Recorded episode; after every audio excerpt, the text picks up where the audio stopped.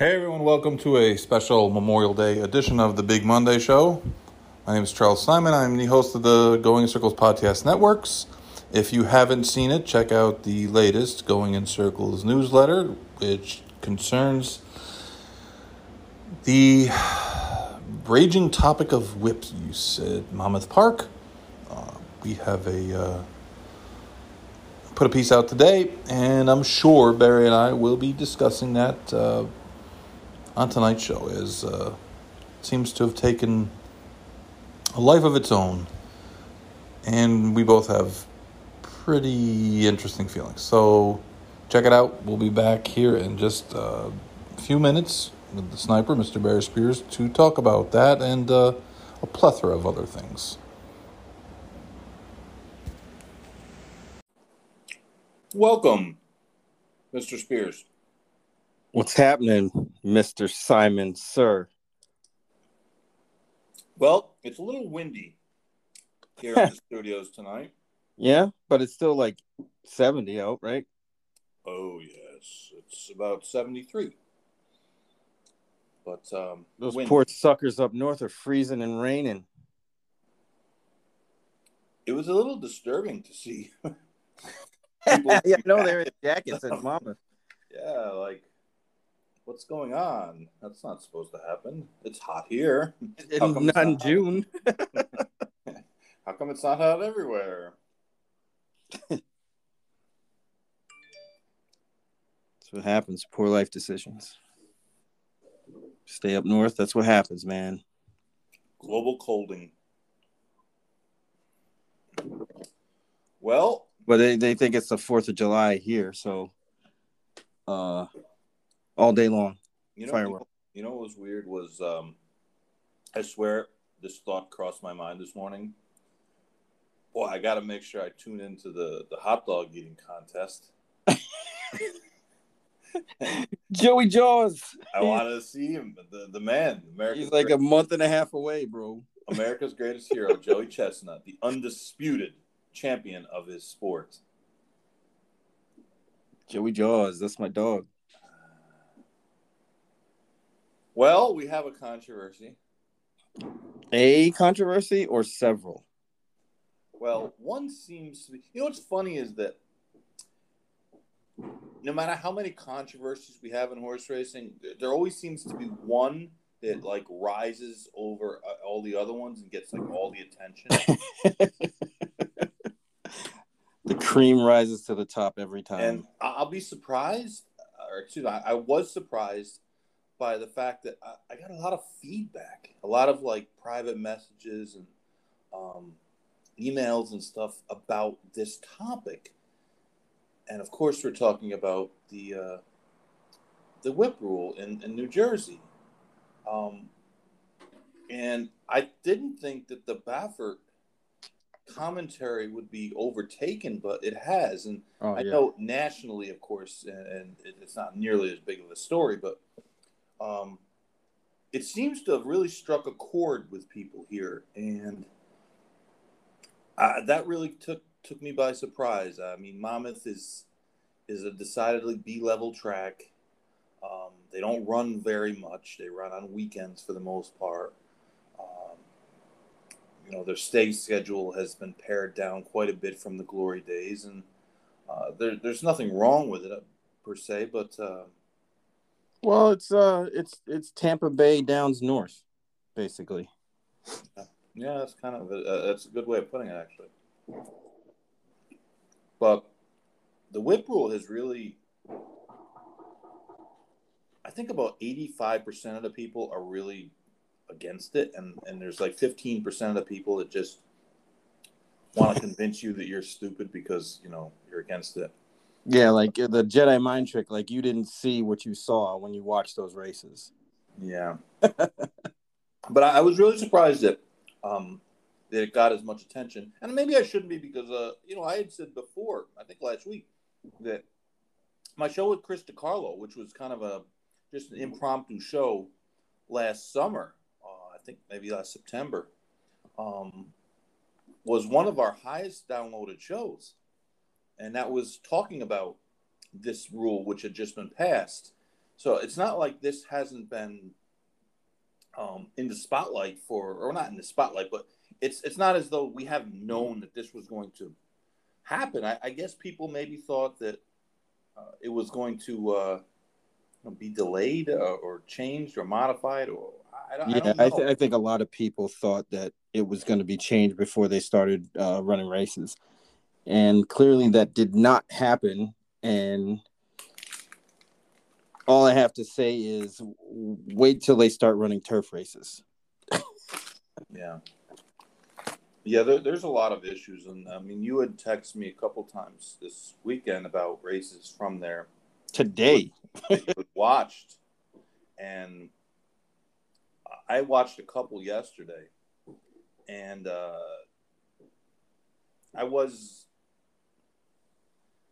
I mean, to me, it, it was clear in a lot of cases. Almost every race had a, a horse or more than a horse that clearly looked like they were not focused, that they were pulling themselves up, that they weren't switching leads, that they were kind of expecting, uh, you know, some sort of encouragement that they weren't getting it. And, you know, some of the things I saw today was, uh, especially, you know, you called me about uh, or texted me about the second race. Oh, yeah. that Was, and if you watch the second rough. race, uh, and I put a tweet out after this, I said, if you watched the second race of Monmouth and didn't know that they were under these, you know, kind of ludicrous restrictions. I mean, let, not letting you tap a horse on the shoulder is ludicrous. It, it's ludicrous, it, it, and I don't care anyone. You can support it all you want. It's stupid. I'm not saying that, and no one's for beating horses. Now, I've been an advocate of, of regulation of whips for 20 years, for a long time. And you can ask anyone that's ever worked for me how many times I've told exercise riders, do not hit the horse, carry the stick, but do not hit the horse. If the horse isn't working good, then he's not working good. It's a workout. Um, and I was always someone that before they ran, I wanted them to, to hit him once, at least some point during a, a work, so that when it happened in a race, it wasn't going to shock their system. It was something that at least they had, had seen before, especially horses that might be wearing blinkers that aren't going to even be able to see it. So it's not as though I'm some advocate of beating up horses or anything like that. But there's a lot of other reasons that you would use a stick in a race other than to just beat the horse. And I'm not a jockey, and uh, I don't play one on television, or, or I, I'm not proclaiming that I, am I have some great personal knowledge of riding horses. But I don't. But I, I've spoken to enough jockeys about this situation and people who are well respected, well spoken people, not just uh, you know, you know, people who are yahoos. And there's so many occasions where um, having a whip is, is necessary. Not to mention that these jockeys have ridden for years and years and years with it. And I know they're saying, well, you know, uh, the uh, people, uh, five of the seven didn't even wear, you know, use it. And well, Chris DiCarlo brought up a good point was that there's only one type of whip that you're even allowed to carry, which would seem to be stupid that they would say that. If you're not going to let them use it, what difference does it make which type they have, right? Right. But but um, um, there's only one type that they're going to let them use, which is fine.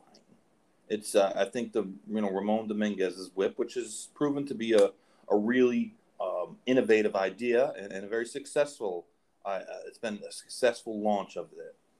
Um, and a lot of the riders that rode the first day, especially, were people that hadn't been ridden, or excuse me, hadn't been riding much at all. I think one guy hadn't ridden two years. The other ones hadn't ridden much or had ridden at, at places like Finger Lakes.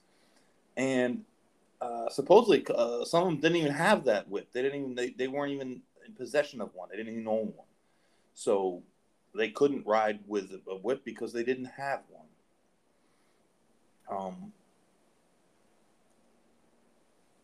I, I just I, I just have so many problems with this whole scenario, and you know, going back to the fact that the New Jersey Racing Commission only has four members instead of nine, um, that they seem unwilling to even discuss the rule it just makes me think that they have nothing to do with it. It was written for them by someone else, and it's just uh, the the animal rights people have gotten to a politician uh, in a p- position of the, maybe in the governor's office, and that, and that this has been they've been instructed to do this. I mean, the New Jersey Racing Commission really doesn't do shit.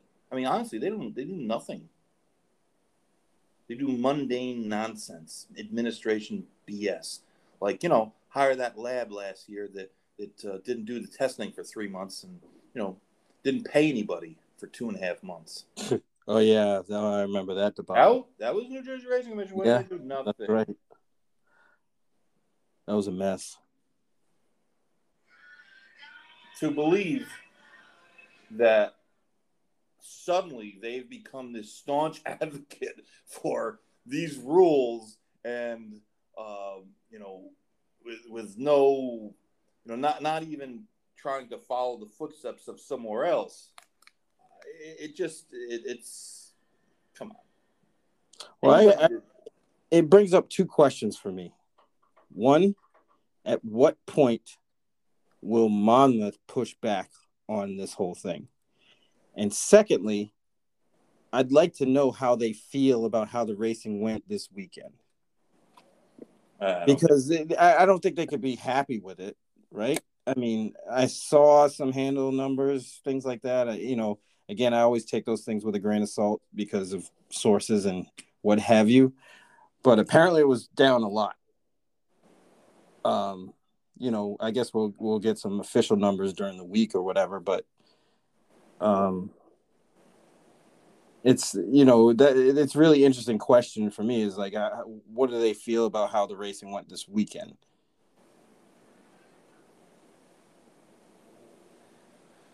I don't think you're going to get a straight answer out of them. No you never would. I mean we don't get straight answers these days. Um clearly there's nothing that they can really do um this is, you know, they have to deal with the state commission. They're trying to get uh, some of these uh, other forms of wagering passed. So they're in a little bit of a precarious position of, you know, they're trying to get fixed odds. And, um, huh. you know, they're, they're not, you know, if they come out like I have and, and call the racing commission a bunch of names, which I did, in uh, the, the, little you know the newsletter I put out today, um, and I called them you know names that most people are going to have to look up in the dictionary to see what it means, but sophisticated, sophisticated name calling, yes, but um, you know they have to to play it a little bit straighter than than the rest of us would have to. I mean, clearly they're they know they Dennis Drazin acted like a, a, maniac because he knew that the handle was going to take a, a, a, hit, and Monmouth is a track that does rely on handle. You know, they get a subsidy from the state, but it's not a huge amount of money. I mean, it's not it's not nothing, but um, you know, and this this year they did have money left over from last year because they they didn't run that many dates last year, but you know they're, they're in a tough position. I just wish they hadn't been so heavy-handed in attacking the jockeys because the jockeys are right. They are right. They are on the right side of this. Um, and and that's the, the, the jockeys that aren't riding. And that's the thing that bothers me is that as an industry, um, we've got to back the people that are that are on the right side of an argument. And that doesn't mean that the guys who decided to ride there are wrong. A lot of them see this as opportunity. They want to feed their families. They want to make money. They want to get a shot. That's fine. I get that. Whatever. That you know what? If you feel comfortable riding under these conditions, I'm not gonna knock you. You know, everybody wants to make these uh, you know statements, but this isn't like uh, you know the NBA guys are going on strike. you know, like some of these guys like they're they're they're not exactly household names, and this is an opportunity for someone to make some money. They want to do it, fine. I know that a lot of the other jockeys would be very unhappy with them, but you know what? The truth of the matter is, if they change the rules and uh, you know, four or five bigger name jockeys came, a lot of those guys would be losing all those mounts, and they know it. So, I mean, I get that from that point. And I mean, I don't call for boycotts. You know that. I, I just don't. I just don't yeah. think that it, it makes any. I think people should be able to do what they want to do. And unless there's an extreme case, um, I, I don't. I'm not a big boycott person, but I just have a you know a, a problem fundamentally with letting animal rights groups write rules for us and then agreeing with them because they are nothing but terrorists. That's what they are. They're bad people. And, you know, some of them might just be misguided, but they're bad people. They want to put me out of business. They want to put you out of business. They want to put all the people in this business out of business. I mean, that one idiot, he, that, that guy that used to run the pizza shop, the, the moron, uh, he, he, want, he wants to exterminate horses. He, oh. he doesn't want to. He, he, wants them all. I mean, this is the guy. He, yeah. I don't care what he says. He's you off. agree with. If he if you start agreeing with him a lot, you should stick a knife right through your eye. I mean, seriously, this guy's called for the extermination of all racehorses. He wants yeah, to, he, he wants to rid the world of the breed. This is the kind of simpleton that you're dealing with. But these are the kind of simpletons that, that a lot of the media gives um, a voice to. That crap. What's that shit paper in Washington? Um, Post. I don't know. One of them. They, they, they let the guy write a, an op-ed piece. Why don't you just let the you know he's like the the. I mean, it, it's it's it's a joke. They have no credibility.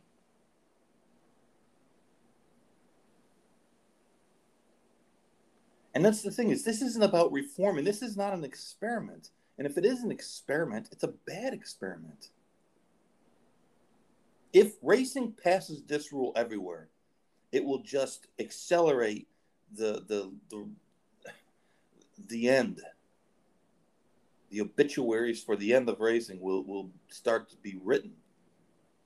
Because I'll be honest, if that's how they're going to run, if you watch those races and this is how we're going to have races in this country, if you're going to run our big races like this, not just these you know, seventy five hundred dollar claimers and Jersey breds. Hmm. I'm not interested in them. No, not at all. I mean, the the way the races were run at Monmouth this weekend make whatever is going on in Santa Anita look normal.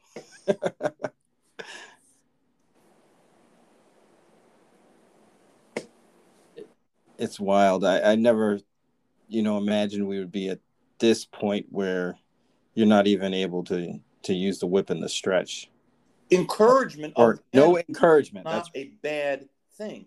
These are competitive races. They are races. This is not uh, a, a pony show where we all trot around. This is competition. You said something very, um, something I agree with earlier today. You said the horses are acting like they don't know what to do. Well, they've been trained a certain way for a, for a long time. They've been given cues in a certain manner for for a long time, and now they're not. Now they're not. Uh, you think grass racing is bad? Wait till Paco gets there.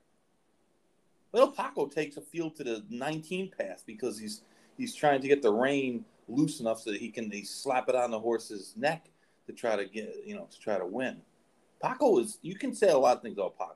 Uh, listen, Paco's my friend, but he, he's he's all over the place. He's he's not you know exactly. uh, well, if you're, if you're doing a video on like safe riding, he would not be. He would be like the the. all I remember is when we were down at the Pegasus on the on the uh the far turn and he just he was jogging his horse and he just screamed at us.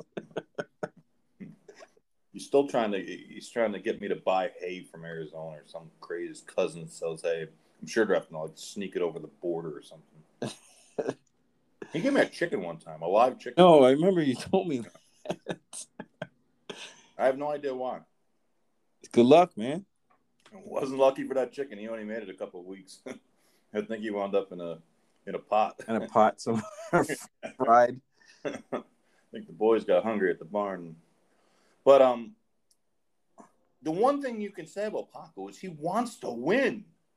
I mean, Clearly. he literally will do anything to win. So to think that he's going to stay within these guidelines without pushing the limits, which of course is going to create other people probably thinking to push the limits.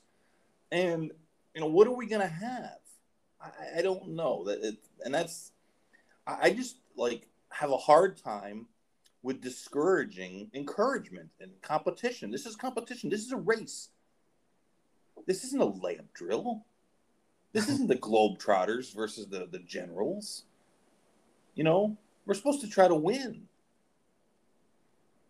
And having regulations is fine. Having strict regulations is fine. But just the way these things are done is so poorly implemented. Like California, like nobody thought, hey, a $500 fine is not going to be a real detriment in a million dollar race, right? Because the jockey, if he wins a million dollar race, wow, oh man, how much does he make? What? Like, like, like 60,000? Yeah, that five that, that 500 probably isn't going to be much of a deterrent in that race. But like, why, if you're, if you're making the rules, then why aren't you smart enough to, to realize that this is going to happen? Or ask people who are smarter than you. If you are on a regulatory board in horse racing, there's a good chance that you are not smarter than 95% of people involved in horse racing, especially if you have no experience in the industry. Like most of the New Jersey Racing Commission, most, I say, there's four members. Just ask. It's why I really worry about the this federal law. If they just bring the same people who have set up a system that we have now that's really not any good, and they just make it a bigger system, I just sometimes wonder if everyone in this business is like, like, have they lost their minds? Well, I don't understand why people are so gung ho about it and they don't know anything at all about what what they're going to do. They don't know. It seems so. It's like, well, why are you excited about this, and you have no idea how they're going to regulate anything or dole out punishments or, you know what I mean? None of that is is even talked about. I mean, it's it's a mystery. I mean, it it could be good but it also could be very bad. It's just nobody knows anything at this point. So can't really get excited about it. I guess the idea is exciting if it can clean up certain things and and do other things, but it's it doesn't seem like anybody's asking those kind of questions like you were just talking about. Barry, we need better rules. And that's the thing is that nobody in, in 30 years that I've been involved in the sport, it's been more than 30 years, but I'm only willing to admit 30. that no one has ever actually. I've never heard anyone say that. I've never heard anyone say we need better rules. We need stronger rules. We need stricter rules. We need this. We need that. But no one ever says we need better rules. We need better rules. And we need a better way of adopting. And we need more input. And we need more thought process. And we have to stop making villains of everybody. The only villains are people who are animal rights uh, actors and, and those who support them and, and and some of the press i mean we don't have much press left. We really don't. But like what bill finley wrote today was embarrassing. Yeah. i mean bill why not just get a cheerleading uh, uh outfit and, and put PETA on the front and and put uh, um, you know no whips on the back? Oh the, there was no long, big boycott. They lost 50% of handle. Oh that was because of weather well, what about field size? Oh, well, that was because of weather too. So he used weather as an excuse and as a reasoning. You can't do that. And he brought the standardbreds in, and it's like, what are you talking about? It's a completely different, whole different animal. It's a whole different animal. The riders, there's drivers not on top of the horse, and they don't, they haven't hit the horse in years. Years. And as a matter of fact, the accident at Meadowlands on, on, on Saturday, it might have been because the rider driver was throwing the reins at the horse, and maybe it wasn't, maybe it wasn't. I don't know. I can't tell, but it's certainly a plausible possibility because they're so restricted about using the stick. But it's a different sport. Why bring them in, into it at all? It's idiotic. It's idiotic. But that was like a cheerleading piece. That was like something you would, you would expect from a radical uh, far left or far right group, not not like a mainstream horse racing uh, paper or outlet or whatever the hell they are. Well, I'm guessing it had to go through a few sets of eyes before it hit print. I mean, did people expect horses like like the horses to go on strike or, or you know, like to maul to pull up or zigzag or like like what, it, what what were people expecting to happen? Oh, well, chaos didn't happen. Well, what does that mean? Did you watch the races? And that's the thing is, I think people watch the races and and and then they look at the odds afterwards. Oh, the horse is only three to one, so it's formful. It's formful. And then he makes the point. Oh, 53% of the horses that won this weekend were favorites. Like that's good. If 53% of the favorites are going to win, if 53% of the horses that win are favorites with no whips, And guess what? Burn down the grandstand because the game's over. Nobody wants to play that crap. And of course, you and I both know that it wasn't because there was whips or wasn't whips. Fifty percent of the horses that won the races because they had a bunch of off the turf, short fields, crappy races. But like to use that as as as a positive. Yeah, that's absurd. Oh, they're formful. They'd been better off, Bill, if fifteen percent were favorites. Not What? 52. It would be better. It would be better if it was more chaos. Right. You know, that way, you know, you could be you could kind of justify it at that point if it's a bunch of long shots and be like, hey, you know, favorites aren't winning. Um, but I think like people expected it to be like, you know how like Lone Star or Sam Houston and those tracks out in Texas or you know in the Midwest, they have those like ostrich races where the you know they break out of the gate and they just run wild. It seems like that's what people thought was like going to happen. And it's like, come on, man. I mean, they're not going to run and, you know, jump over the fence or do anything crazy, but it's just not conducive to to the sport it, from a betting and gambling perspective. Because it, it even looks like the the races are just not fair. I mean, I've been watching races for 20 25 plus years. And I've never seen anything like I saw today in the second race at Monmouth. And it was it was pretty obvious, at least to me, that the horse made a move on the turn. The horse on the outside made a made a nice move, and with a little bit of encouragement, he would have ran on and won. But they couldn't do it, and the horse basically looked like he was waiting for it, and kind of you know, kind of skipped skipped home and and ended up finishing third. I, I mean, I don't know what to make of it. I mean, I can't imagine that it's going to get any better, especially when the turf racing opens up. So I don't know. You know, that's why the question I asked before is, you know, are they happy with what they saw? Anybody, whether it's the regulators, the track. Regulators didn't watch. Oh, I'm sure they didn't. Track's crying because the handle's down. so it's like where do you Everything's good though. Everything's great. Handle's down. I don't know how many of those thirty-five dollar uh, picnic buffets uh, they sold, but uh, Oh yeah, no, no. Uh, you can't bring coolers in, right? yeah, yeah. That's uh, It's not fun anymore. You know, I mean, that's what it feels like to me. Like looking at the races at Monmouth and everything else surrounding it, it's just not fun there. And I wouldn't want to, you know, gamble on that product in its present state. I mean, people obviously like to go to the track. It looked like they had an okay crowd for, you know, but it's just like how long can they maintain that? It, it just doesn't look fun.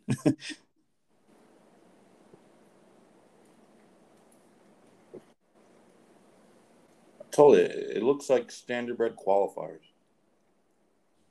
It's like WNBA basketball. You, you know what? it's still basketball.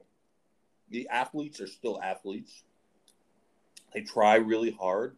They've dedicated their life to doing it. Just not that interested in watching it. And if you turn in expecting an NBA game and you get a WNBA game, you'll be disappointed. And that's how I felt. And, you know, other people can feel however they want. If you want to bet on the races, that's fine. I don't mind. I, I like. I'm, I'm not some, someone who says, "Oh, you shouldn't bet on the races because of this." Well, what's that going to do?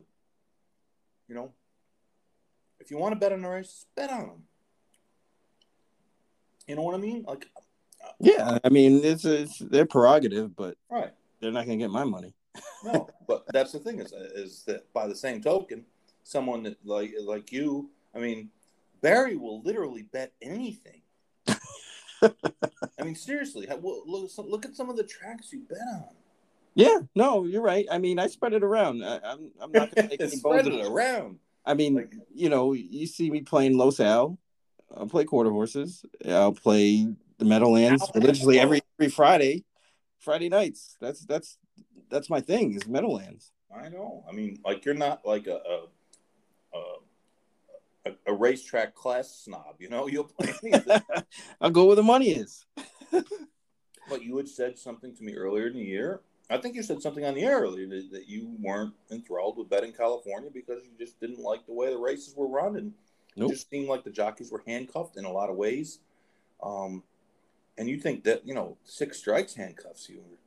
Right. I mean, you can tap the horse normal. on the shoulder. You can, you know, you, you can, um, uh, you know, show the horse the whip. You, you can do a little bit, like this this non encouragement thing. That's like, a beast. That's it's, it's unplayable, in my opinion. It, it's it's not good, and uh, and and I, th- I think like you know, people usually don't look into the deeper meanings of this, but even if you don't, even if you, even for whatever reason you, you support the rule, you shouldn't support it publicly because this is the new playbook for the animal rights people. And believe me, they're bad people. They let their opinions on something want to drive tens of thousands of people out of business. It, the, the effect could be more than tens of thousands of people. Yeah. With all the ancillary issues. Because they don't like it. And I understand they have some political power. But look at Jimmy Seafood, what they did in Baltimore. Jimmy oh Seafood God. took on P- PETA and they crushed them every chance they got. And you know what PETA eventually did? Stopped. They, they left them alone. Yep because they were getting crushed. This is a far bigger industry than Jimmy's Seafood. Far bigger. And what have we done as an industry? Capitulated, folded. Instead of saying, you know what? This is what we do. This is what we're going to do. This, we're, we're going to regulate the business. We're going to make all the changes that we need to make. And after that, we're not interested in your input anymore. But no, we back down and we change things. Oh my God, they're gonna. The public doesn't like this. The public doesn't care. Do you think how much of the public out there in America, 330 million people, were focused on Monmouth Park having whips or not having whips this weekend?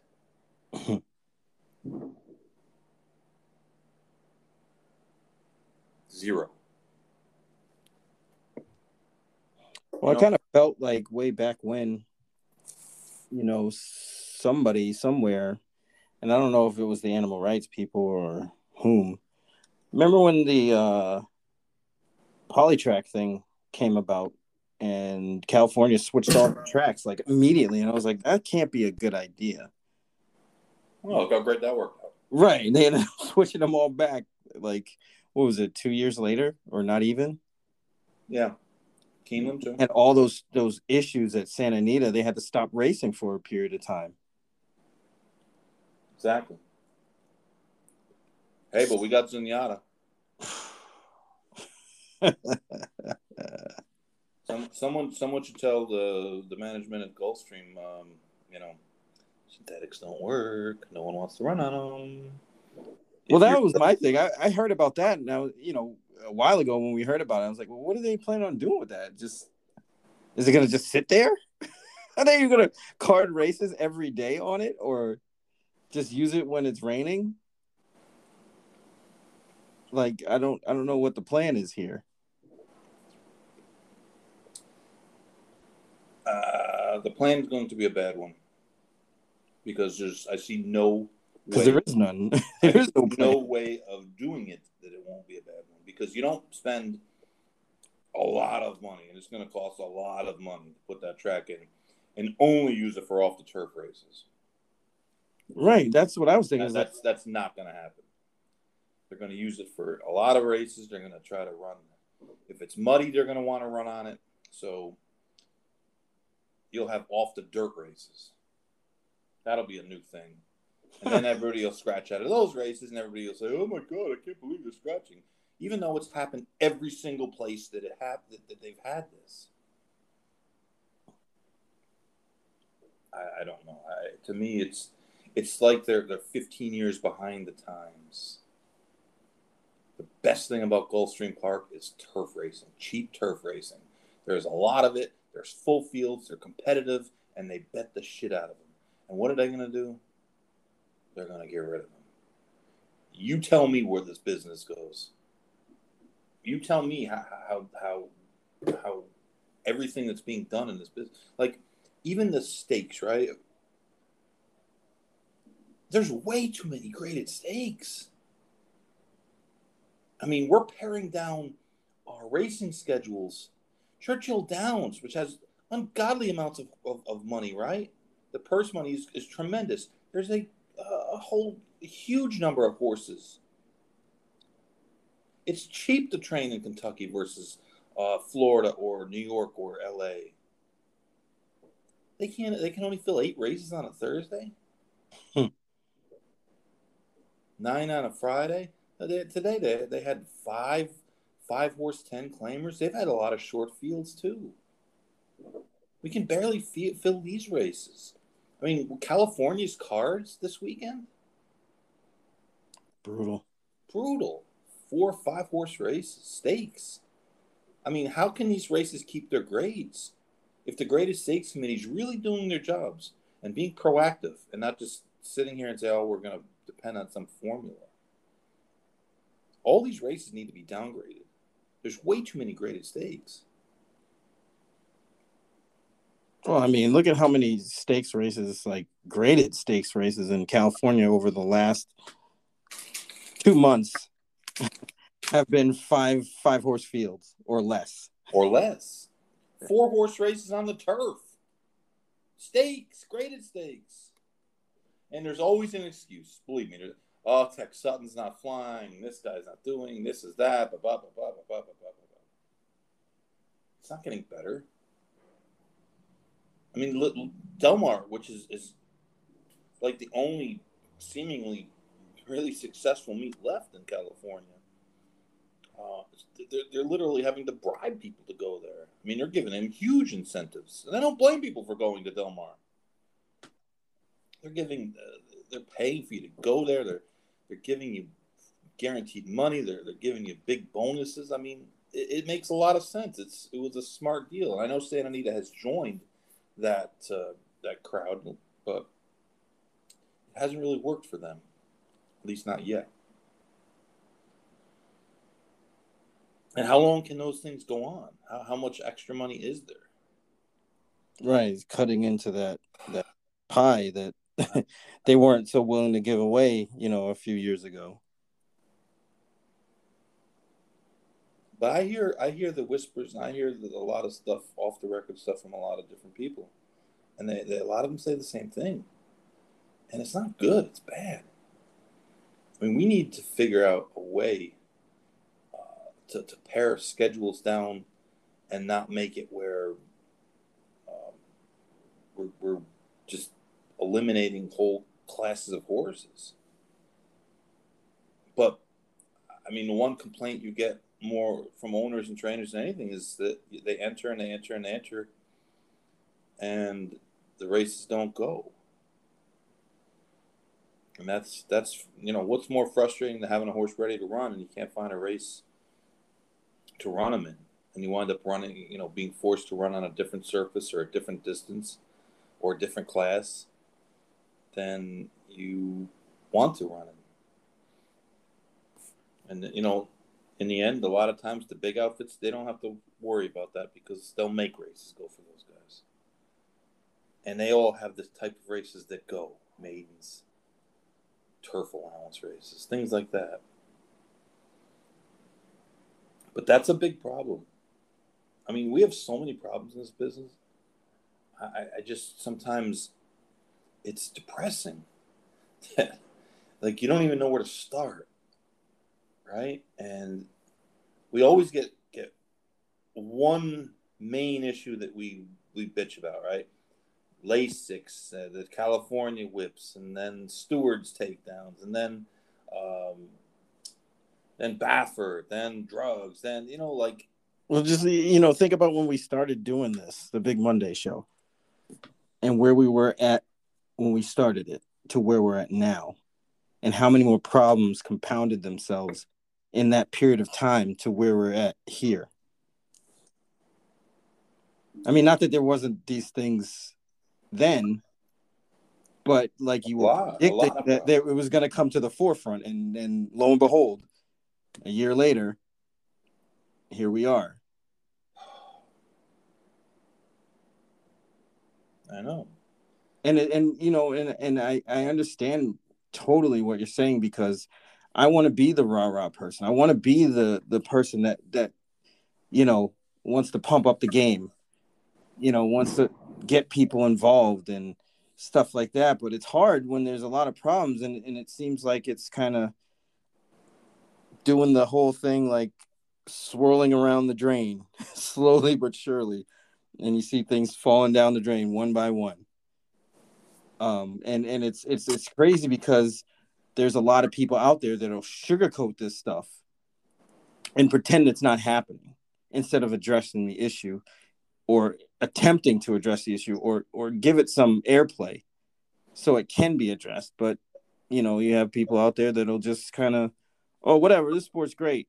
Nothing's wrong. We're we're doing great. The handles up. All this and that. And it's like well yeah that's that you may be right on some of those things but there's also a, a, another side to that coin and it seems like it's just a bigger elephant in the room you know more and more and and it's it's a shame that people either don't see it or ignore it and refuse to acknowledge it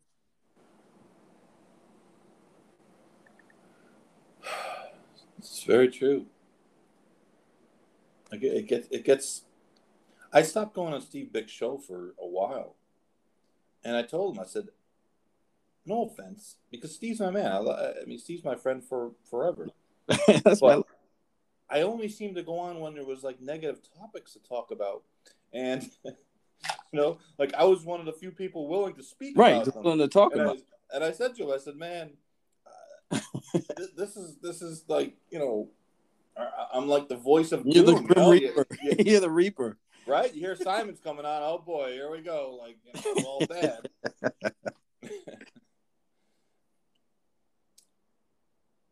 and it's true. It, it, it gets to be it gets to be tiresome and for for podcasts, yeah, we don't have to try to generate uh, um, you know, like sports talk radio, they they'll just throw out some stupid poll, right? You know, like, what was the worst trade in the history of the NFL? You know, and and then it's it's it's like um, on Facebook, I, I put that uh, it was in the memory thing. Um, Sporting News had put out a uh, a little kind of a game almost where they listed all the positions in baseball and they, and they had five players uh, of varying oh the, the dollars yeah right. and you had thirty six dollars to spend and the players were ranked uh, five dollars four dollars three dollars two dollars one dollar and I got more hits on that um, and and you know everyone says baseball is dead but uh, uh, it, it's something you know people will talk about because everyone's got an opinion and um, especially when you talk about you know players from the past, players from your childhood, players current sure. players. And it becomes kind of a debate which guy is better and was he really this and blah blah blah. But but um you know like sports talk radio does that all the time. I mean that, that's what these morons like Skip Bayless and I call them morons. The guy makes like eight million dollars a year to talk shit. but uh, who's the dumb one, right? We're working on it. I, I, I lose money doing this, and he's. We're working on it, right? but um, uh, yeah, we haven't had to like you know manufacture any any uh, any topics. No, I remember we had one show that one show where you asked for you know emails or yeah whatever. But that was it. That was just one show. And and by the way, baseball is not dead; it's alive and kicking. And I see it because I see all those fights in the stands. Man, there's been a lot of fights in the stands. what about some guy ran on the court tonight in the in the in the uh, I almost said the Washington Bullets. Uh, oh, uh, the Wizards and Philly game. He looked a little like Joe Santos. Man, listen. Oh, he had the mustache. He was like a tall, a taller Joe Santos. Man, listen. These people are coming out of this this COVID situation and just losing their minds, literally. I mean, the baseball fights are like like every game there's a fight, and somebody yeah. tries to they throw a bottle at Kyrie. Um, you know, not even not even gender restricted. I see I seen women. Yeah, the White Sox hands. Oof, it's brutal, man. Going, they were going at it. That's crazy. Yeah, man. COVID make it crazy, man. They need a vaccine. they need something. That's crazy. I, have never seen, like you said, I've never seen that many fights at baseball games. I mean, I know you get them every now and then, and even at football games, you know. Yeah. Well, usually but, alcohol mean, related. Yeah. Absolutely. So I don't know, man. You you gotta be, you gotta be kind of a lightweight because. Right, this so much money to, to, to, drink to get a beer at a game. Yeah, it's a hundred bucks for three beers.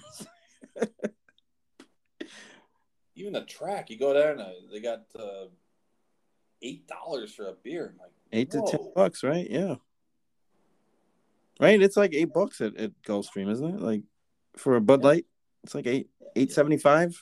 Something. Like that. Saying you got you got to bring a lot of money to get to get, unless you know they're probably sneaking stuff in. But uh, it, it's expensive.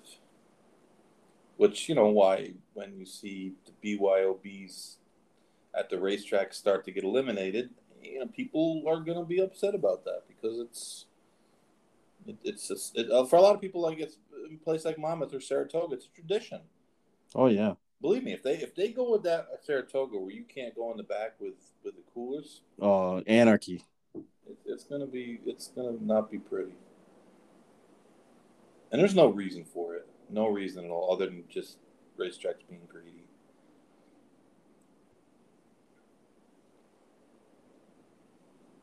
Can't say you want to get people there and then take away a reason that they would come.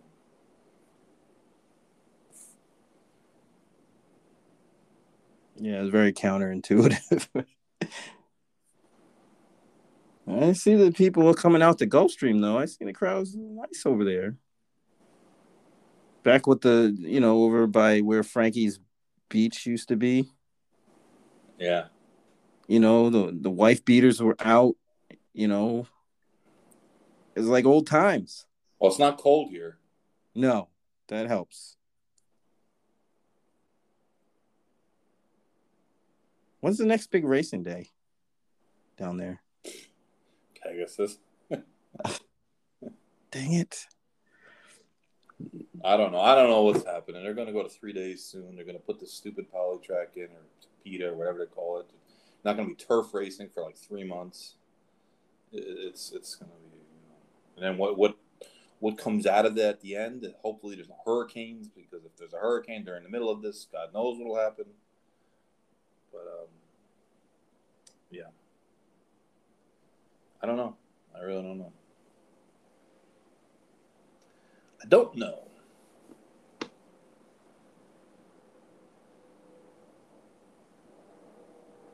Here, I thought like our, our big topic of the week was going to be singles. Oh man, it started that way. Not singles like singles. Man, did it take a mingle? singles. Man, did that take a turn. I actually was off of social media most of that day. I had to do some catching up and, and viewing from from afar. Yeah. But it was very interesting. It was like a you know a tag team WWE event. They were coming over the top rope from all angles. All everybody, everybody had a, had an opinion, which is cool. You know, I, I kind of like that in a way, as long as it doesn't get too nasty. You know what I mean? Um, because you know you could always glean some sort of nugget of knowledge from somebody that you never expected, or just hear something and be like, "Hey, that makes a lot of sense." And and I always say this, and uh, it was uh, Brent Sumja at Churchill one day told me he goes, I never shun anybody's information because they may know something or see something that I, I might not. And it may help me in my handicapping or betting later on, and I can incorporate it. So listening never hurt anybody. I'll never forget that. And it, and it's stuck with me ever since he told me that. It's it's very true. I mean, the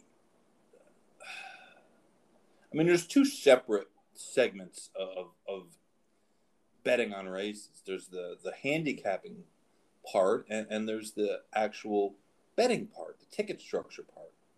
And I'm not going to say I'm great at handicapping, but my ticket structures sometimes suck. and you know, um, I can't tell you how many times where after a sequence of races, I would go back at the card and say to myself, how did I not make money? Or how, or how did I only make, you know, this amount of money? Like, like should have crushed it. Yes. I think I do that all the time. Um, because I was I was at that stage where, you know, I was a better handicapper than I was a better. And I just kind of figured it out. It was like, well, why am I doing and concentrating so so much on this handicapping side when what's going to get me paid is the betting? So I kind of flipped it, you know, not that I don't handicap. I'm not I'm not the greatest handicapper in the world, but I bet well and it makes up for any mistakes that I have handicapping you know um, it, it's all about making decisions and making the right decisions and and it's it's a skill i mean i'm not perfect at it. Um, i don't think anybody could be perfect at it because they would never lose. Um, and then sometimes you need a little luck too you know? But yeah, uh, i mean but if you put yourself in the right positions betting wise you're going to win a lot more than you're going to lose. And that that's really one thing that that I've been concentrating on over the last few years is you know especially with multi-race bets is putting myself in a position to win and, and you know doing certain things along the way and being okay with losing under certain circumstances. You know when when it's you know like a pick four and it's all four chalks i'm never gonna have it, and i'm okay with that. If that's how the day rolls then hey so be it. We'll get them in the next day or you know at another track or you know but usually you know a lot of that comes from preparation and how you know you kind of look at a sequence and you can kind of tell what it's what it's going to pay especially if if you're following the game and you do this on a regular basis you know pretty much most of the time you can have a rough idea that it's going to pay well or not um obviously you can't you'll never be 100% at that but it helps, you know, and that's the kind of stuff that I've been concentrating on over the past few years, and it's it's improved my game a lot. Getting in the right pools is, is so key. It's it's just true. You know what I hate about the Madeleine sometimes is that that that um, that pick eight thing they got, whatever, pick seven, and I'm telling you, I can't tell you how many times that race Right. It doesn't have a pick three in it or anything No, double or anything like that. It's just a pick eight. bets I really huge bomb make. comes out. Yeah, so it's like, man, I like a horse in this race, but uh, you know, I can't. You know, I, I feel like out of sorts a little bit because I'm not playing that pick seven thing. I, just uh, I play pick threes a lot. pick three and the pick four. The pick four is a low takeout.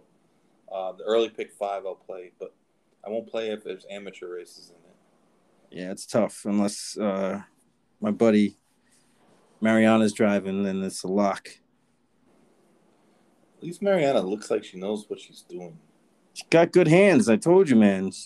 She, Like can drive, She's dude. She's an athlete. She's a golfer. She's, Yeah, that's what I know. She's got touch. You can tell by the way she drives. Some of those guys' weights are like, I believe, under. They're lying. Yeah, two twenty. Yeah, right. That's why I said we need to get our license, man. We If fit the description, He's two twenty. I'm two twenty. right? I ain't two twenty. I'm closer to three twenty than two twenty. I think the bike might snap. uh, I told Swifty if if uh, I, I talked to Gabe, we're, we're gonna have a a race next year. Yeah, Pompano. Yeah, That's what's up. Let me know when it is. I'm down there. Yeah, it'll probably make a sign like insurance waivers. uh, yeah, I'd, I'd definitely be on hand for that. Um, yeah, I, I,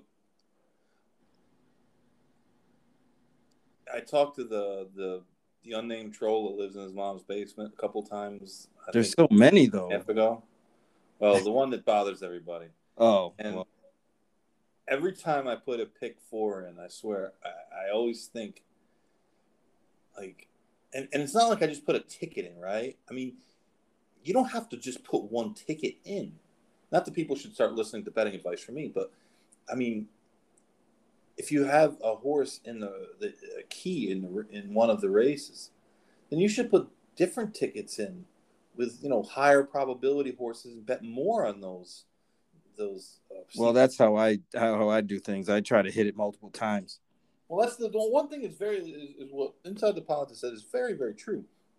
Is if you go three by four by three by four, well, if the horse you like wins two or three of the four races, well, you're playing as much on the ones you don't like as you Right. are the ones that you really do like. The, the you know the saver kind of thing, and and, and that is the one thing I, I absolutely agree with. Not one thing, but one thing you know that I really absolutely agree with him in that sometimes you, you're you're playing like tickets that um, are dead man walking tickets. You know, if they hit, you're gonna lose anyways, or you're not gonna Right. make anything. You know, you're gonna Well, that's why four dollars and get back uh, forty six. I mean, the like, why bother even playing that? I'll take the loss. Uh, you Uh, know? exactly, and and you know that's why I'm a, a I'm a very against alls because just mathematically, there's no way every horse in a particular race has an equal chance to win. So there's some horses you can eliminate. The only time I, I like using alts, and I, I mean maybe this is the wrong way of thinking about it, but is in like super high fives. Oh yeah, like on the back end of, of yeah, where like you just don't want to, you just don't want to blow a big ticket because some some guy stops trying on a, on a horse that's beaten, and, and a guy on a seventy to one shot who's yeah, no, that makes sense. got two mounts a week and is riding for his life, nails you on the wire. You know, you're still twelve lengths behind. Yeah, I mean, no, that's, that's a little different. that's in one of the verticals, ones. in verticals, it's a lot different. It's Yeah. it's the horizontal bets that you know, the multis that you know, alls alls don't really make a lot of sense. Well, Pompano's got that super high five jackpot thing, and, and I blew it one time because I tried to get I, I got cheap. I'm, I'm just telling you the truth. I got cheap, and I tried to use like seven horses in the last uh, in the fifth position instead of using all. It would it wouldn't have even cost me that much more money, like nine, twelve dollars, something like that. And I, I had the first four, and I didn't have the last one, and it it carried, and it was like seven or eight, seven or eight thousand dollars. So I mean, it was a pretty good hit, and because I was cheap, um, I didn't hit it, and and there's you know some of the the some of the wagering theory uh, arguments do kind of forget that other some people have a lot bigger bankrolls than others. So your methods might be a little different than you know my bankroll might be a lot smaller than um, you know somebody else's bankroll. So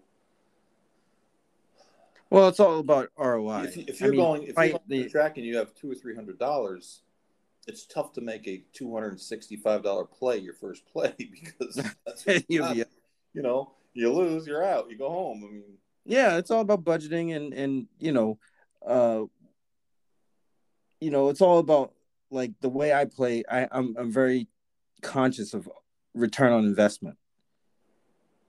You know, I'm always trying to get in small, get out big. Um, and that's how I play. And sometimes, you know, I'll I'll put a limit or, you know, um, you know, relatively speaking, a, like a cap on a wager that I make, like a pick four, pick five. I'm not going to spend way too much because usually the return gets smaller. um, and and I and I have enough confidence in my own handicapping that I can be more precise.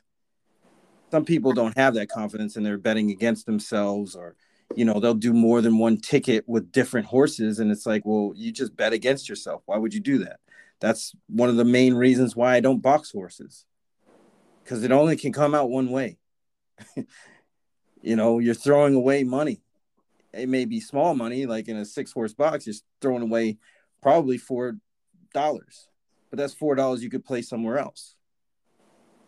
So you know, it, it's those kind of things that I had to learn and and and really understand and and mentally is is the hurdle because people like to, you know, oh, you need to back yourself up and stuff like that. I had to get that out of my psyche. And once I did that, I started winning more and I was reaping the benefits. Yes, I would lose a lot of tough beats because I didn't box, but I understand, you know, in the long run, it's going to benefit me. So that that's some of the things that I would do, or still do. But it's a progression. I mean, you know, I started playing this game really like, really, really when I was in high school. I mean, I learned how to read the race form when I was eight, but in high school is when I started kind of getting serious with it. Um, so it's taken me a long time to get to this point. A lot of losses, a lot of a lot of you know miscues. Um and and it's never going to be perfect. I'm still trying to hone my skills in certain ways and you got to evolve with the game. That's the other thing. You know, as much as this game doesn't like to evolve as an industry, you got to evolve as a better. Trends, things change. Training methods, way races are ridden. You know, you got to be aware and and it's tough. You know, you earn it.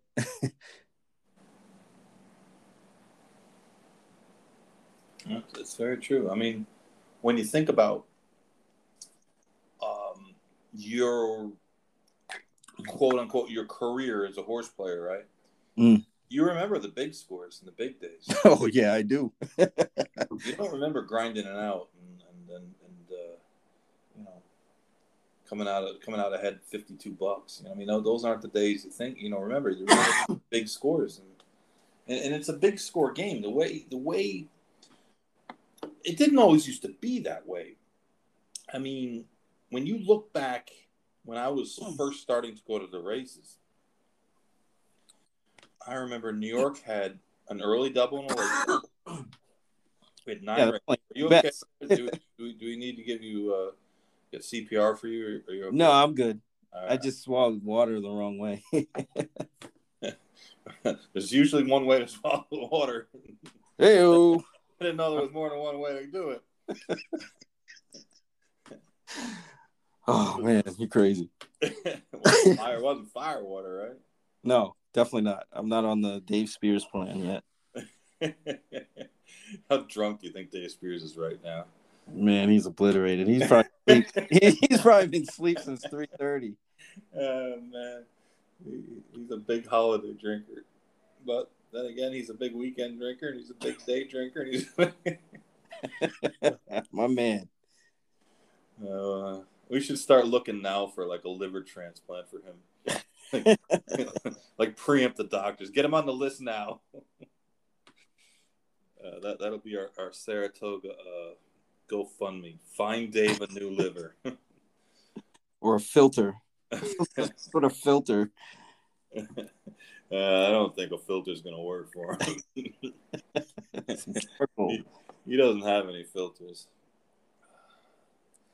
Um, I completely thought lost track of what I was going to say. No, well, you, you're saying back in the day, like you know, you go oh yeah programs you know, and there's like only New like York, three bets, you two had- a you had, race. uh, you know, exacta win play show, and that's it. yeah, you had Quinella's in the second and fourth. right? it was first, first and early double, late double. Trifecta in the last race. Yep, tries No, only there was no pick threes. There was no pick fours. There was no pick fives. There was no pick sixes. Um, there was no superfectas. It, it was Even when pick threes came out, it was like you know, not every race. It wasn't rolling pick threes. no, no. It, it was. One uh, I remember California had five dollar minimum five dollars. for Yep. exactas. Five dollar minimums, and I think it might have been three dollars for for like super for like uh triples. It might have been. Yeah, three dollar triple. They literally tried to discourage you from from making quote unquote exotic bets. They wanted you to, to keep betting win play show. And I guess the theory was that if you played win play show, you were more likely to cash tickets. And back then, I remember when I went to the University of Arizona, the racetrack executives that would come and talk to us uh, would speak to us. They always mentioned um, um, churn, churn, churn. Everything was churn. You wanted to churn, and and remember, virtually all the money bet at, at most tracks that time was on track, and they wanted their on track patrons to get come there early to stay to the last race, and they wanted them to to bet every race, and they wanted them to bet win place shows so that they'd be be going up and cashing tickets and then putting that money back in, putting that money back in, and they thought that too many quote unquote exotic races would or exotic bets would be harder to hit and they would lose some of the churn. Um, and of course they were pretty much wrong because what happened was uh, it's like baseball right? It- you have two two ways of, of playing it. You, you can be the guy who small ball guy who, who bunts runners over and you know does that or you can be the home run guy, the guys that play for three run home runs. Well, people would rather see home runs.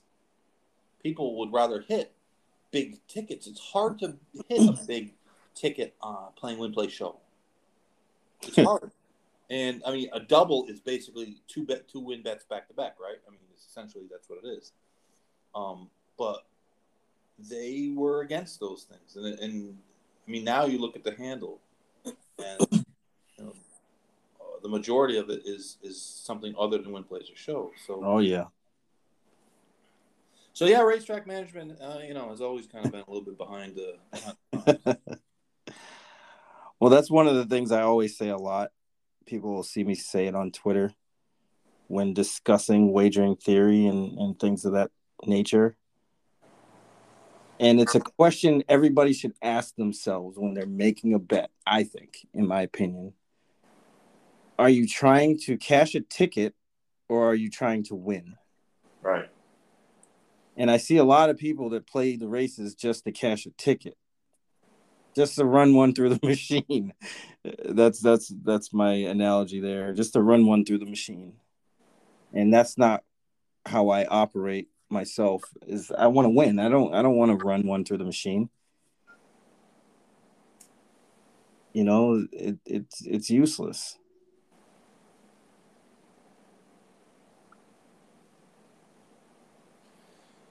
Yeah. no doubt. I mean, nowadays, the the betting menu for in front of you every day is huge. I mean, there's so many races and so many tracks that you can bet. Um, and you know, Crunk is, is has been very very adamant about his theory of handle shift, and the weather and off the track, off the turf, and all these you know, short fields, and that the a lot of the handle just shifts. It shifts from one track to another. That it's not that the tracks that are getting some of that increased handle are really doing anything spectacularly smart. It's just that they got good weather. they're be- right. They're benefiting from the misfortune of others, and uh, it, the more more and more it looks, you know, he's he's not. I mean, I never disagreed with it, but uh, the more you see it, the more you agree with it. And, yeah, I mean, it it's, it seems pretty intuitive that that would happen. I mean, you, you won't hear that from anywhere else, and that's and I think that's more than even uh, everybody wants a commissioner, right? I don't know why everyone wants a commissioner. Everybody in, in, in, sports hates the commissioner. Nobody likes him. They all think he's adult. Um, Remember Gary Bettman? Oh my god, he's still there. I know. He doesn't get the heat that he used to, but he was he used to catch a lot of hell. Yeah, they moved on to that that, that guy that, that had the commissioner of baseball now. Oh yeah. I mean, Roger Goodell is like the most hated guy ever in sports. it's really the, the highlight of the draft every year is when is him getting booed and he just gets booed, and it doesn't matter what city it's in, it doesn't matter what the circumstances are, he just gets booed, but massively. And I mean, it's just uh, the one constant at every NFL draft. yeah, that's why when they had that that, that uh, Zoom meeting draft last year. Oh man, he didn't get booed. Oh, he got booed. People at home booing. But um, and then in the NBA, they everybody thinks LeBron James is the commissioner, so they boo him. LeBron's in trouble. LeBron's in trouble this year. Anthony Davis's groin is going to be a problem. Huge problem. That means he's going to have to dial back the. was it 2000 and I don't think he can do it. 15 LeBron. He has to be that. I, I, don't think he can do it. You know, he hasn't scored over 30 points since March. he really hasn't had to. They haven't won. Now he's gonna have to. He's gonna have to do something. He's in trouble. He's gonna get tired of passing it to Kyle Kuzma and watching. Man, that that whole squad is horrible, dude. that squad is not good. You know, they have bad hair on that team. It's Dennis Schroeder's got that weird hair. He's got the the right? The white Mamba, he's got he's got no hair, and he looks almost like he he's been getting chemo or something. He looks he's he's whiter than me. Uh, Kuzma, I mean, I, I don't know what he's doing with that. Kuzma changes style. I mean, LeBron's got got spray on hair. That that's fake as that's fake as all hell. Yeah, he should just get rid of that. I don't know why he's keeping that around. Even the coach Frank Vogel, he's got some messed up hair. Uh, the two guys in the NBA with the worst hair, Evan Fournier and then Trae Young. Trae Young's got, he's got, the pubes look. oh man. Uh, this is what people tune into the Big Monday show for. Yeah, the nugget. Now you get everybody's gonna be looking at like, oh, see Evan Fournier. Oh my God, what is he doing? If you don't know who these guys are, Google them and see see what we're talking about. Oh man, yeah, I'm a little wore out. Yeah, this this weekend was long, like for real. Yeah, it's, it's it felt like the weekend was today. I mean, it's today's Monday, and, but it's uh, it wasn't. New.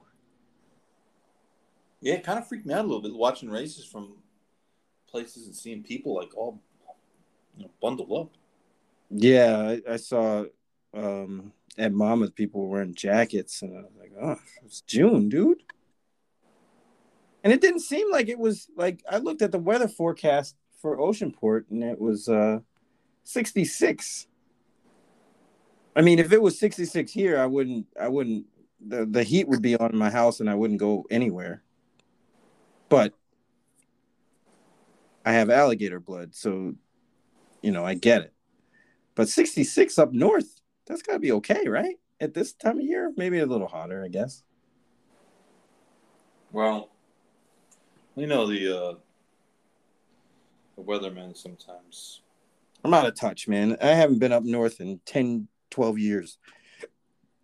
So We got to change that. I know I haven't been to Saratoga since 2009, broski. Rachel's Woodward was the last race I saw there. No wonder Benny was was was willing to bow up and, and talk all that smack. He didn't think I was going to show up. Yeah. But little he know, we have the mayor of Saratoga, Dave Spears. Ben- Benny, who's disappeared. No, I think he changed his name. I think he's still around. Is he? He goes to. He went to a fake a fake Twitter name. Yeah, I think he switched it up, and then I always get these one like this one pest on my Twitter account that no matter what I put up, they want to say or have a smart comment about it, and it's just so annoying. it's usually like one or two, you get rid of one, and then you know three more come back. Some lady's been like stalking the uh, some lady named Bonnie. kind of stalking the uh, the newsletter. She wants to make comments. You know, okay, just her an autograph. You're famous. She she she said. Uh oh. uh oh. she sent me an email. He said they are bred to be killed. They live their lives in unnatural prisoners, kept in a closet, and sent to slaughter or catastrophic breakdowns. Either way, they're dead. The torturing animals for corny losers to place a bet. Come on, Bonnie. This I, is. I, don't, I don't know about torturing animals, but corny losers placing a bet that that is a, that is a thing. Um, There's a lot of those. So she just went on and on. I just said, "Listen, just go eat a hamburger." and I have that was that was one of my retorts this week to someone who was talking about uh, how whipping is such a violation of animals' rights, and I said, "Yeah, you know what? Why don't you go pro- protest the refreshment stand? Because I'm sure that the hot dogs, the animals that, that they were made out of, would certainly have preferred the the Ramon Dominguez whip a couple times to uh, you know getting placed in a bun.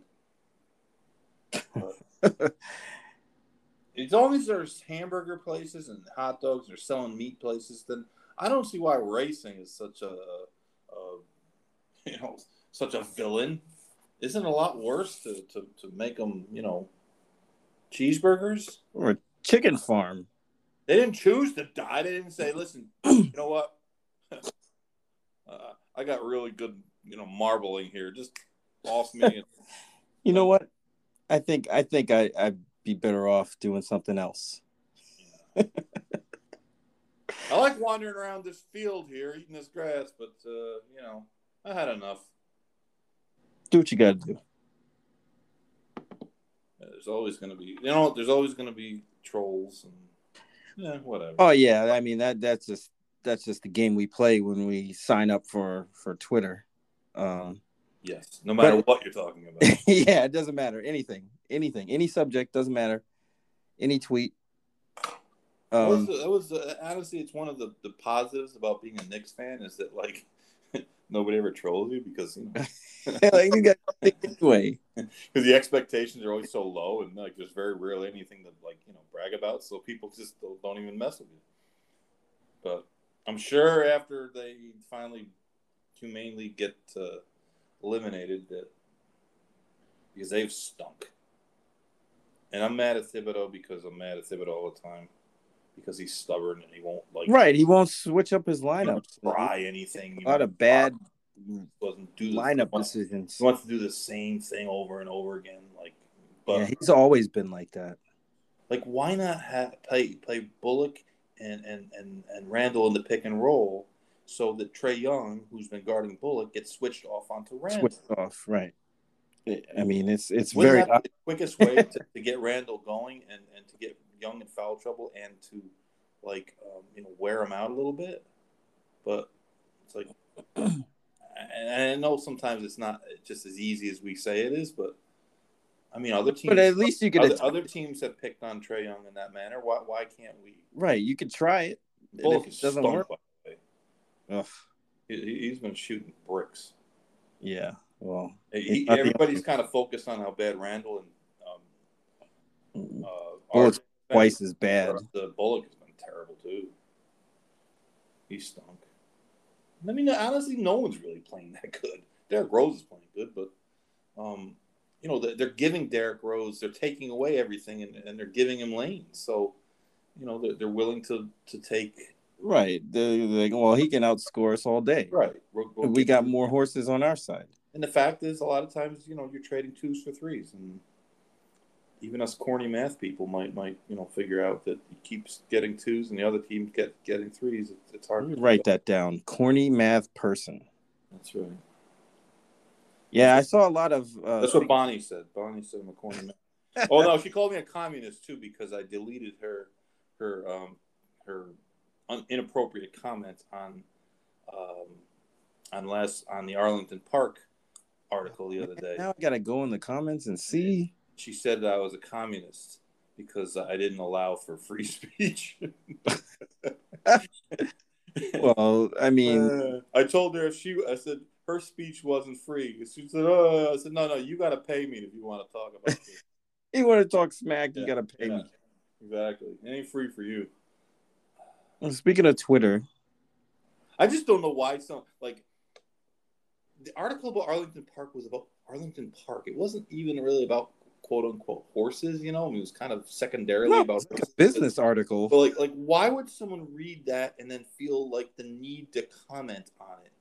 It just is like, I don't get it. why are you looking at, at my stuff? If I mean, if you're a, an animal rights person, uh, I don't even post like food pictures, right? Like, so I don't even picture like those that that that giant chicken that I ate today. You should have. It was pretty good. Pretty good, yeah. It's hard to screw up baked chicken though. I guess you can overcook it, or I guess you can undercook it. Then it really would suck. But... no, it's like, what are these people like? What is going on with their lives that they like? Because I don't go on like animal rights people's like And start trolling them. right, you know, like want it, that. it never even came to my, it never even like crossed my mind to. I would do that, like go look to try to just troll people who I didn't agree with some certain segment of their belief system or their lives. It just is just weird to me. It is. It is. It's cultish. You know what was weird to me is seeing the people kind of defending the no encouragement rule. Like, oh well, the races aren't affected, or it's like, what are you watching? Or oh, you know, the outcomes aren't any different. Are you serious? I guess it was just a matter of time before people would kind of, you know, get lulled to sleep and get on board with it.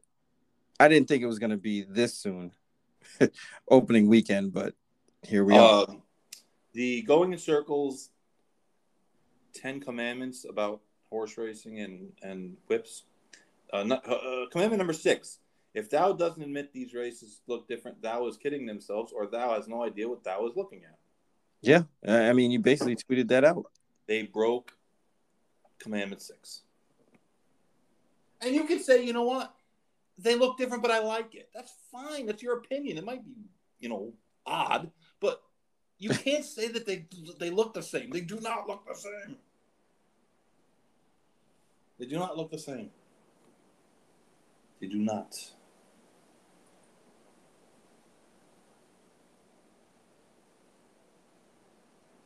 I don't know. I don't know, Barry. I don't know either. All I know is I'm a little annoyed that uh, my son's graduation is Saturday on Belmont Day. Where's the graduation happening? Uh, downtown Daytona Beach at the arena. They got they got internet, right? They do. However, that's not the hurdle. The hurdle is the after party. Where's the after party? Outback. Well, Outback has got. They, they've got uh, Wi-Fi. Yeah, but I'll be hungry. Uh, I'm saying I don't know. How, I th- I think my problem is I don't know how long this is going to be. If it was a finite, all right, it's going to be two hours. We're dropping dead. Two hours. We're done with it. Cool. What time does it start? Twelve thirty p.m. And they're already going to be like six races deep. Yeah, right. By that time. Most time nine o'clock. Oh. But I'm If you live in the guessing I'm going to be cutting it close. If you live in the West Coast, post time is like eight o'clock for the first race. Yeah, that's rough. I remember That- being that out always- in Vegas like that. It was like it was weird. That always freaked me out when I was in Arizona. And wake up and and, and it's post time. Like you, you'd have, well, of course, when I was in Arizona, we didn't like have access to anything, but um, like football games, you know, yeah. nine thirty in the morning, and the uh, the NFL Today be on. Be like, Damn. Wow. Games start at 10, 10 o'clock. That was before they had Sunday night games. So the second set of games got over like 4.30, 5 o'clock in the afternoon. That was it. It was early. That's cool though. Just think about Hawaii. Oof. I gotta get up way early, dude. Way early. What, seven hours in Hawaii? Yeah, I think so. Something like that. That's nuts. I couldn't deal. First post, That's why they that's why they kind of do their own thing anyway. Like, they should have a track in Hawaii. you know, I'd go there. I would start training again. Can't ship people in though. That's a tough ship. Yeah, yeah, shippers, shippers get a big bonus to go there. yeah, off the boat. The Emerald shippers. Oh man, yeah, it would be cool to have a track in Hawaii. I'd I'd go for it. They could have like the lava sand track, you know. Right on the beach, bro. It's Del Mar esque. Waikiki Downs. I don't know, man. They need a they need a they need one in Orlando. Disney Downs, baby. Shaped like a Mickey. Disney Downs. I don't think it's possible now. Well, it's possible. They got a lot of land. No, but uh, there's They no more. Uh, no more Disney licenses. Downs and Casino. Doesn't that this got a nice ring to it? the uh, Seminoles made sure that no no more Yeah, got, licenses were available, so they got it on lock. they got it on lock. They got the whole state on lock.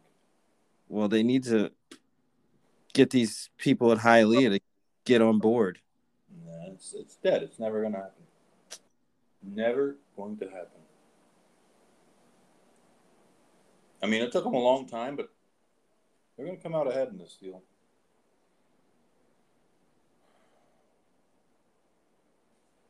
They still have fights there. Yeah. Yep. Now they can have spectators. Oh boy, maybe you and Bonnie could get a tussle on the undercard one night. I don't know. Bonnie sounds like she might. she might hurt you. Yeah. so she got a stiff left. Bonnie, Bonnie's got some anger issues, man. You know, I think the thing that hurt me the most is she called me a communist. That's that's that's definitely her. Of all the things to say, Mm. that's where I draw the line. I mean, I, I watched Miracle a bunch of times. I always root against the Russians. Right? Drago. I watched Patton. You know, you watch the, the movie Patton, and, and, and you know the Russians aren't your friends. And Patton, Was it Rocky? Rocky Four? Rocky Four. Rocky, right? I mean, come on, you're not communists. You're just a stupid animal rights person. She should be yelling at the the Canadian government. That's who she needs to be yelling at. No kidding. What's up with that? Still a couple weeks away. Right, in June, right? Mid June. Yeah. I don't know. Sitting on all that that cash. Those ninety thousand dollars made in special weights. I don't know what's gonna happen. But um, I know Mohawk got like 18 qualifiers or something this week. Guys are getting primed, getting ready, ready to go. What Mobile? Yeah, a lot of them horses came south. They'll be going. Yeah, back. they were here. I saw a few scratch this weekend at, at Meadowlands. Yeah, So I but figured uh, we're heading yeah, back. what's going on there is just crazy.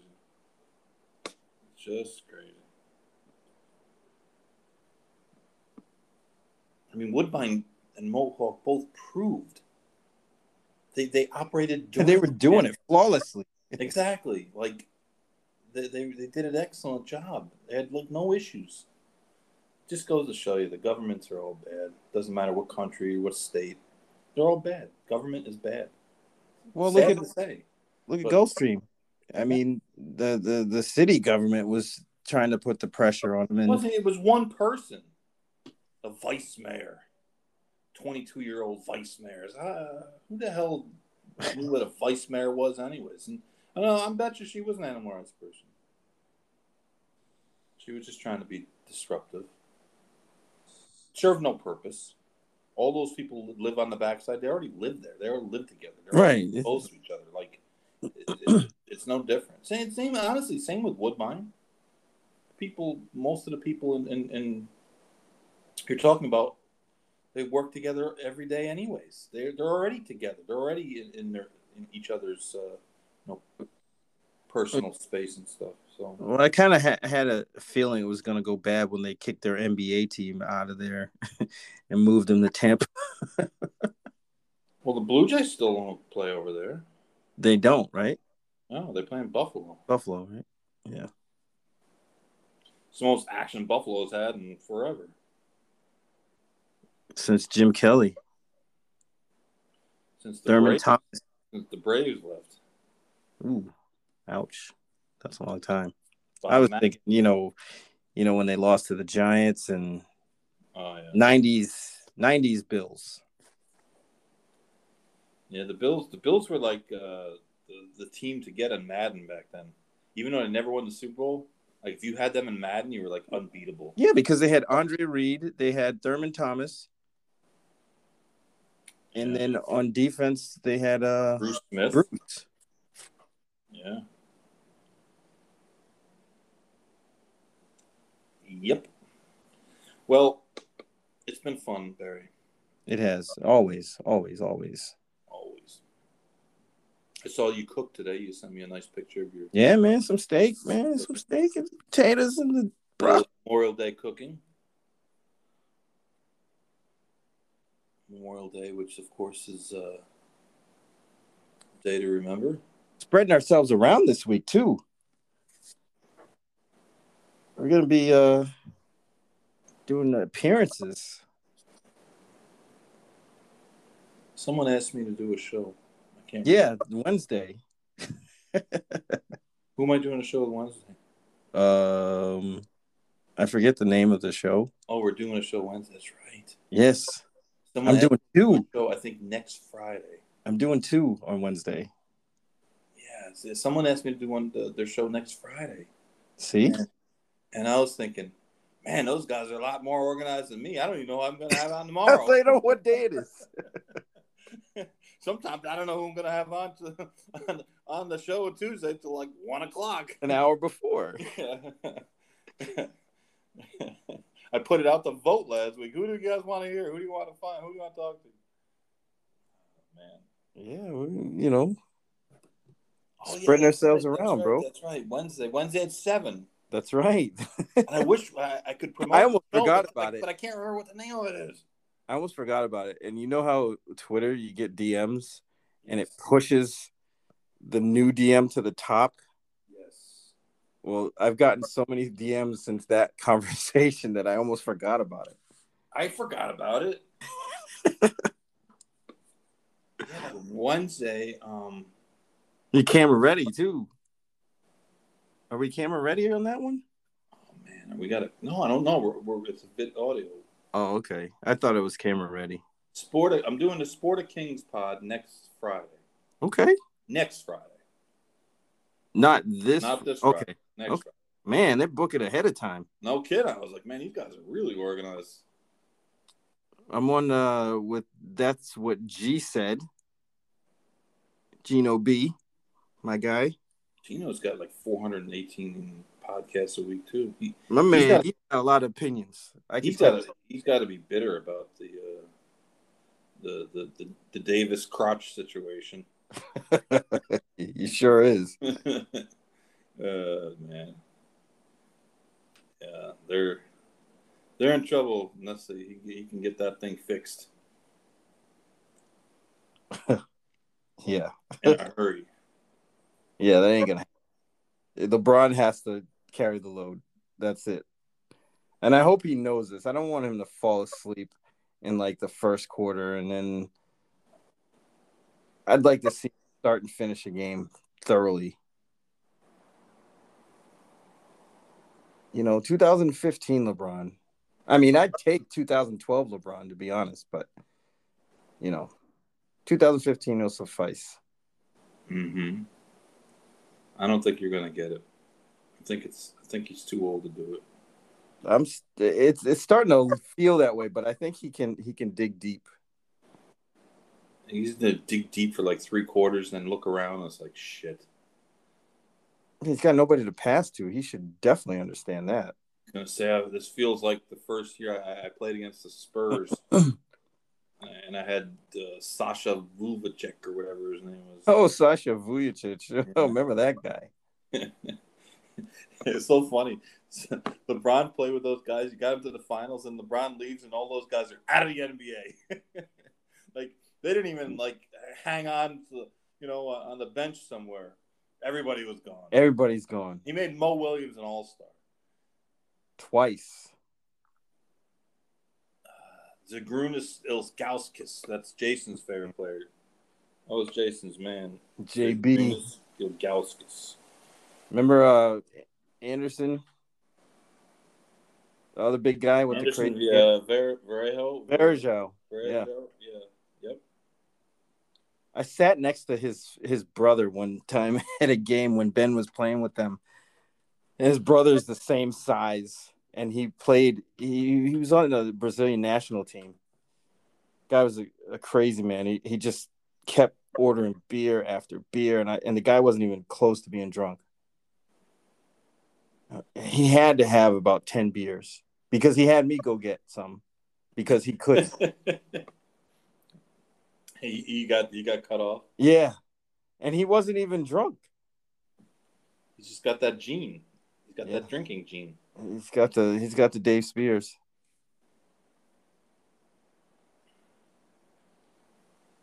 Well, I know we're doing a podcast with uh, Andy Villanueva and, and Caitlin Free. I don't know what the What's name of called? it is. Huh? What's it called? I know they changed the name, I, or at least I thought they did. Maybe they didn't. I'm having trouble finding it. I'm not having any luck finding it. But we're gonna be on. oh yeah, I'll be on my best behavior. as always. You know, I, I, I try to say nothing too controversial. I think I'm supposed to be on another one too on Thursday. Oh my god, there's a lot of horse racing podcasts. There is. Well, at least you know we don't do one for every big race. Pick four out there. Non big race, non hard. every yeah there's some that do like six or seven a day that i i just don't understand it yeah, it's a little bit of overexposure. Like to the sun. You get overexposed too much, you get burned. right you got to keep it in moderation just like everything like the whip rule moderation podcast moderation No picks though. no picks we They want might ask us to make picks. or, or very do? few picks. What are they gonna? What are we gonna do if they ask us to make picks? We're gonna have to make picks. I'm sure We don't make picks on the Big Monday show. Ever. i'm sure i'm sure they'll ask us for the belmont There's, there's a- we don't make picks in the Big Monday show, but very rarely is a card drawn when we do the Big Monday. Yeah, show. but we do it on Big Wednesday. Asterisk. Wednesdays only. Wednesdays, that's right. Big mid- racing days, We're a midweek picker. right? Breeders' Cup. That's really going to be interesting this year. Ooh, oh mm. boy, that's going to be nuts. Yeah, I want to know: is NBC Sports Network still going to be around, or are they going to shut it down before then? Ooh. That's that's a question. I, I wish I have to call someone from the Breeders' Cup and try to get some sort of answer on like what the plan is on that. Because I mean, I know NBC's got some other scrub channels, you know. Just I hate- Speaking of which, this I- is this this is how crazy my household is. My daughter knows that the whole order of Australia thing really stung me. So what she's done is she knows where to find it on the DVR and has it set to that race. And when I annoy her, she plays it. wow, that's that's a little, you know, That's real salty. that is very salty. And she says, How do you like that, Dad? And runs off. Yeah, that, that that's you know, That's normal here. That's hurtful. Like that's. That sounds like something her mom would do. no, she don't care. I think Breezy knows more than than anybody else. Yeah, I, I try to always give you the benefit of the doubt. I blame it on Amber. Nah, Amber don't care. She's like, whatever, man. Like, I mean, they could show it on like CNBC, right? Well, they can't show it on They've done Friday. that before, right? The, the the market's open. So Maybe they could do like uh the Golf Channel. maybe they do like the the NCAA tournament, have it on like four different channels or one race per channel. Uh, Like, yeah, you got to watch the Breeders' Cup Mile on on channel A. well, this is the networks they have. They have Bravo, Ooh, CNBC, which won't work. E, which I don't think they'll do. Oxygen. ooh, that's a good one.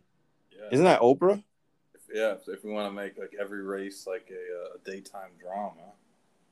Talk about the feelings before and after the race. Like- Telemundo. They should. That's what we should do. Just do it in Spanish. Get, Telemundo. get our boy Darwin. Darwin can host it. the USA Network. I remember when the USA Network used to do It the was NBA. dope. It was so good at one point. They used to have the NBA. Can you believe that? The USA. Yes, I don't even. I, I don't even know. What that was in the '80s. I think. yeah, that was in the waybacks. No, the only thing USA was good for when I was a kid was the Cartoon Express. I used to watch cartoons on there. They have the sci-fi. And then they used to show like really bad B movies and call it like USA After Hours or something. And I remember that when I was a kid. I have some odd remembrance of a USA Network show uh, game. The Spurs when they were playing at the HemisFair Oh my God. against. Um, I can't remember if it was Sacramento or Chicago. Ray, Reggie Theus was the Probably Sacramento. yeah, I think it was Sacramento. Reggie Theus was like the, the main attraction to the game, the, the big. Wasn't he rookie of the year, wasn't he? Yeah, Theus, from UNLV, Reggie Theus.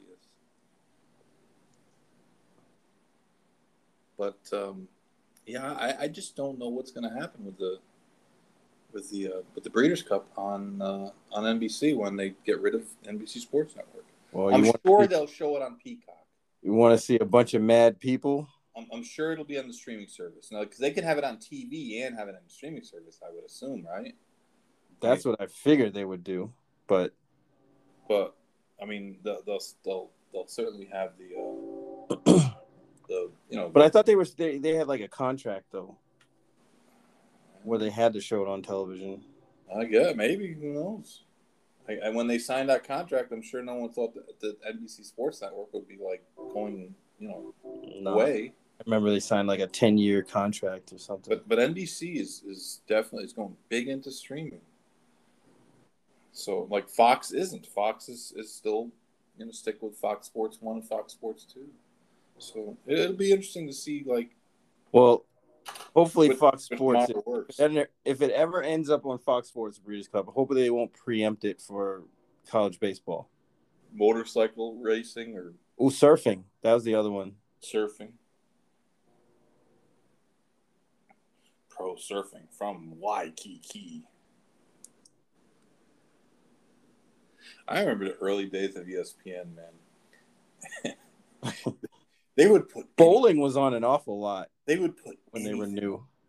I remember Australian rules football. We'd sit there and watch and try to figure out what the hell was going on. And you know, back then you couldn't just Google things, right? No. So like there was no way of, of- knew of- something was- No, there was no way of looking it up. And they were taking like the Australian feed, right? It wasn't like an American yeah, they weren't version of, of the thing. It was it was it was straight from Australia. So they were televising it just like everybody knew what was going on. And the guys had these these little flags they used to sting, and it was kind of like half rug. It was weird, but it was kind of strangely entertaining. It was absolutely entertaining. I, I remember they used to have NBA summer league games, and it looked like they were playing in high schools. I, I think they literally were playing in high schools. S- The CFL. That's where I first saw Warren Moon. The first time I ever saw the Wave. Oh, the Argonauts, the Flutie. and, uh, uh, the Edmonton Eskimos. But um, Wasn't Rocket Ismail on the on the Argonauts too? he, I think he was at the same time. I think. But uh, yeah, they, they had the they had CFL games on. E ESPN still has CFL games on. Yeah, they're strange. But back it's just so the the field is like- so wide. It's just it boggles my mind. It like it messes with my head. you know what really drives me crazy about CFL games? It's it's when the receivers are in motion and they're going towards the line of scrimmage before the ball snapped. Like they, they do that timing thing. Just- Oh yeah, it- That's- they do that with uh arena football too. Yeah, yeah, yeah, exactly. It, it, it just looks a little bit strange. But man, they used to have they used to have all kinds of crazy stuff. Yeah, the NBA draft used to be on USA Network. I think. Yes, I remember that. and it'd be on a daytime. It'd be on like a Tuesday, like a Tuesday at like one. And nobody cared. Only like the sick people like us would be watching it, you know. But it's it's it's nuts how everything is gone, and that, that's when they used to have like three or four rounds. right, it was four rounds at that point. Now NFL used to be like eleven rounds. and it's two now, and like the second rounders, you could just forget about. Right, half the half the guys drafting Don't even make the team. guys that never even you know come over. They're just drafting stash guys. But uh, you know, who, guys whose rights get traded four different times but never actually set foot in America. It was like Webber, Chris Webber, when he got drafted. Wasn't he traded twice? I know he was with Orlando. Uh, who was it the other day? I was they're talking about that that's because uh, that was traded twice. Um, oh, DeAndre Hunter Yeah, Hunter. traded twice to get. He was drafted for Atlanta, but it had to go through like two different teams. It was some kind of complicated deal. But Kobe and Vlade Divac. yeah, everyone forgets Kobe was actually drafted Hornet. by the by the Hornets. Hornets just said, you know what? We changed our mind. We're gonna stick with Kobe. And, and supposedly Calipari tells everybody that he wanted to draft him at, at number eight, but uh, they wound up drafting Kerry Kittles. Ooh, that worked out pretty good. yeah. Just a slight mis- miscalculation. It happens. Why you see two hundred fifty thousand dollar yearlings all the time and maiden twenty fives. It drives people nuts. Our version of the draft. Well, like I said, it's been a fine weekend, and uh, you know, Paco's going to be a mammoth soon, so all hell's going to break loose. Though we can talk about the Belmont. The Belmont is the Belmont next week. Yeah, Saturday. Yeah, so at least we have the Belmont to talk about. It's funny we didn't talk a bit about the Belmont. The Belmont is I don't even know who's in it. five days away. I, I saw that I, I saw saw he this- not in it. th- there was there was no horses. Since, this is the first time since 2010 that there wasn't a horse that ran in all three races. that was uh, Steve Byk said that uh, that someone had told him that. So that's a good thing. and that's only because Keep Me in Mind doesn't isn't running. Yeah. Ooh. Well, we're really miss him. Um, Brooklyn Strong. Oh boy. Oh, they made the right choice. They're not running him. I mean, he's, you know, they rushed him to to, to run in the Derby. He, it was kind of an ill-suited spot, and he didn't do any running. And you know, I mean, running into Belmont at this point just doesn't do anything. Like true. You see, uh, Helium opted for a softer spot and didn't get it done. Yeah, where's that guy? Where's that Canadian guy that was all that smack?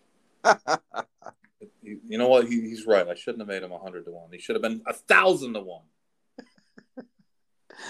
oh, Bezos ran okay. I think that's that. That's what he, he did. But I, you know, I I think he, that like he's gonna finish second and third in a lot of races. You know what happens though with horses like him? He really needs a pace to run into, and he's really kind of a one-run type horse. And they look at the race and they're like, "Shit, there's no speed." And the, fun, the funny thing is, the race was won by uh, the Juddmonte horse that was last early. Yep.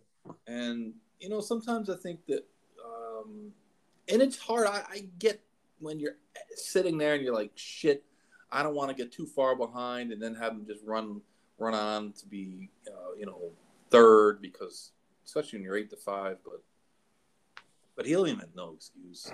No. Great trip, everything. Cox has got another three year old that can run. Uh, Bango, Bango is my, my key play for Churchill. Bango, it is, it is it is it is bad though. Like the sprint division, like Bango got a ninety bar the other day, winning that race, and the horse who won the triple bend.